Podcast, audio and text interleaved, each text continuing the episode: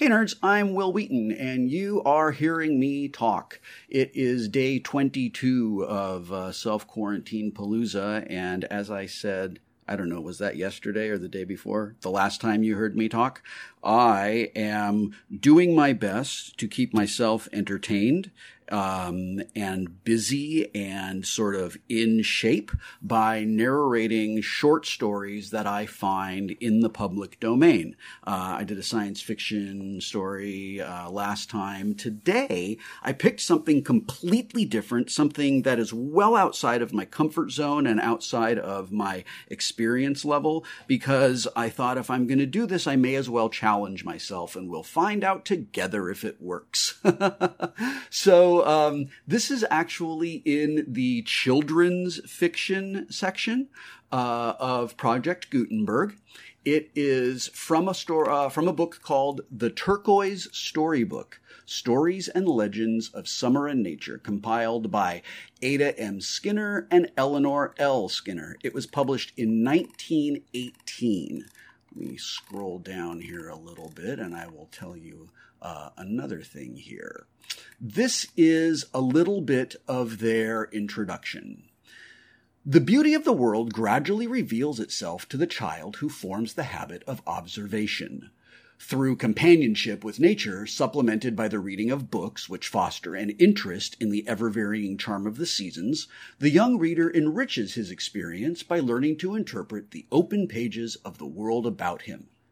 Some of the stories, legends, and poems in the present volume point out facts in nature. Others stimulate interest because they appeal to the young reader's fancy, quicken his sense of humor, or attract his attention to some spiritual significance. Also, large use has been made of myths and wonder stories. They evolved in the childhood of the race when the mystery of the physical world made a deep and serious impression upon primitive men. In terms of their own experiences, they explained and symbolized the beauty, order, and power which they beheld. The Turquoise Storybook is the third volume in a series of nature books, each of which emphasizes the interest and beauty characteristic of a particular season. The central theme of this volume is the loveliness of summer and its manifold blessings. So, a couple of things. Number one, apparently in 1918, only men and boys read books, according to the pronouns they chose to use. And I will not read the acknowledgments because it is literally a full page of text, but they acknowledged and thanked a ton of people. So this story that I read, I just chose it because it looked like I could fit it into the roughly 12 to 15 minute time frame I've given myself to read these stories. I had not read it before I recorded it, and I didn't know what to expect from it. However, I am incredibly pleased to have realized while reading it that it is very relevant and pertinent to this particular moment in time. If you agree with me on that, I would love to hear why. If you disagree with me on that, I would like you to keep it to yourself. I'm just joking, although not entirely. I'm just curious to know, sincerely, what you think. I feel like there is a little bit of a parable wrapped up in here about what is kind of going on in this present moment, and it's interesting to me. All right, that is everything. I hope you enjoy this short story. And as always, be kind. The Sun Goddess by Frank Rinder. Amaterasu, the Sun Goddess, was seated in the blue plain of heaven. Her light came as a message of joy to the celestial deities, the orchid and the iris, the cherry and the plum blossom, the rice and the hemp fields answered to her smile. The inland sea was veiled in soft, rich colors. Susanoo, the brother of Amaterasu, who had resigned his ocean scepter and now reigned as the moon god, was jealous of his sister's glory and worldwide sway. The heaven-illuminating spirit had but to whisper, and she was heard throughout her kingdom. even in the depths of the clear pool in the heart of the crystal. Her rice fields, whether situated on hillside, in sheltered valley, or by running stream, yielded abundant harvests, and her groves were laden with fruit. But the voice of Susanoo was not so clear. His smile was not so radiant. The undulating fields which lay around his palace were now flooded, now parched, and his rice crops were often destroyed. The wrath and jealousy of the moon god knew no bounds. Yet Amaterasu was infinitely patient and forgave him all things. Once, as was her wont, the sun goddess sat in the central court of her flower home. She plied the shuttle. Celestial weaving maidens surrounded a fountain whose waters were fragrant with the heavenly lotus bloom. They sang softly of the clouds and the wind and the light of the sky.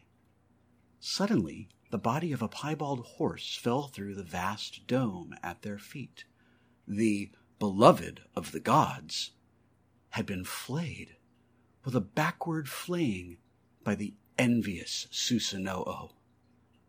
Amaterasu, trembling at the sight, pricked her finger with the weaving shuttle and, profoundly indignant at the cruelty of her brother, withdrew into a cave and closed behind her the door of the heavenly, rich dwelling.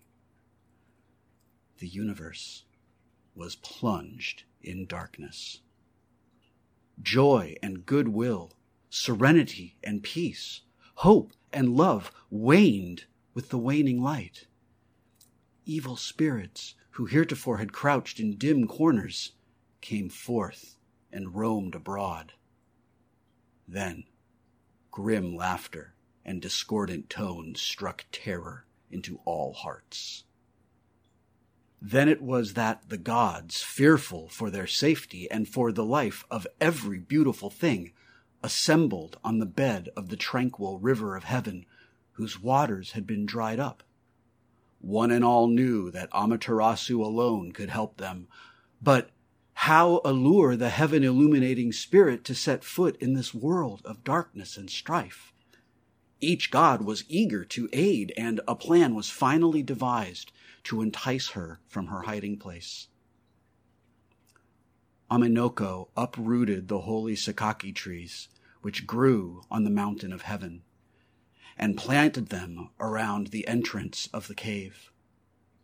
High on the upper branches were hung the precious string of curved jewels which Inzogni had bestowed upon the sun goddess.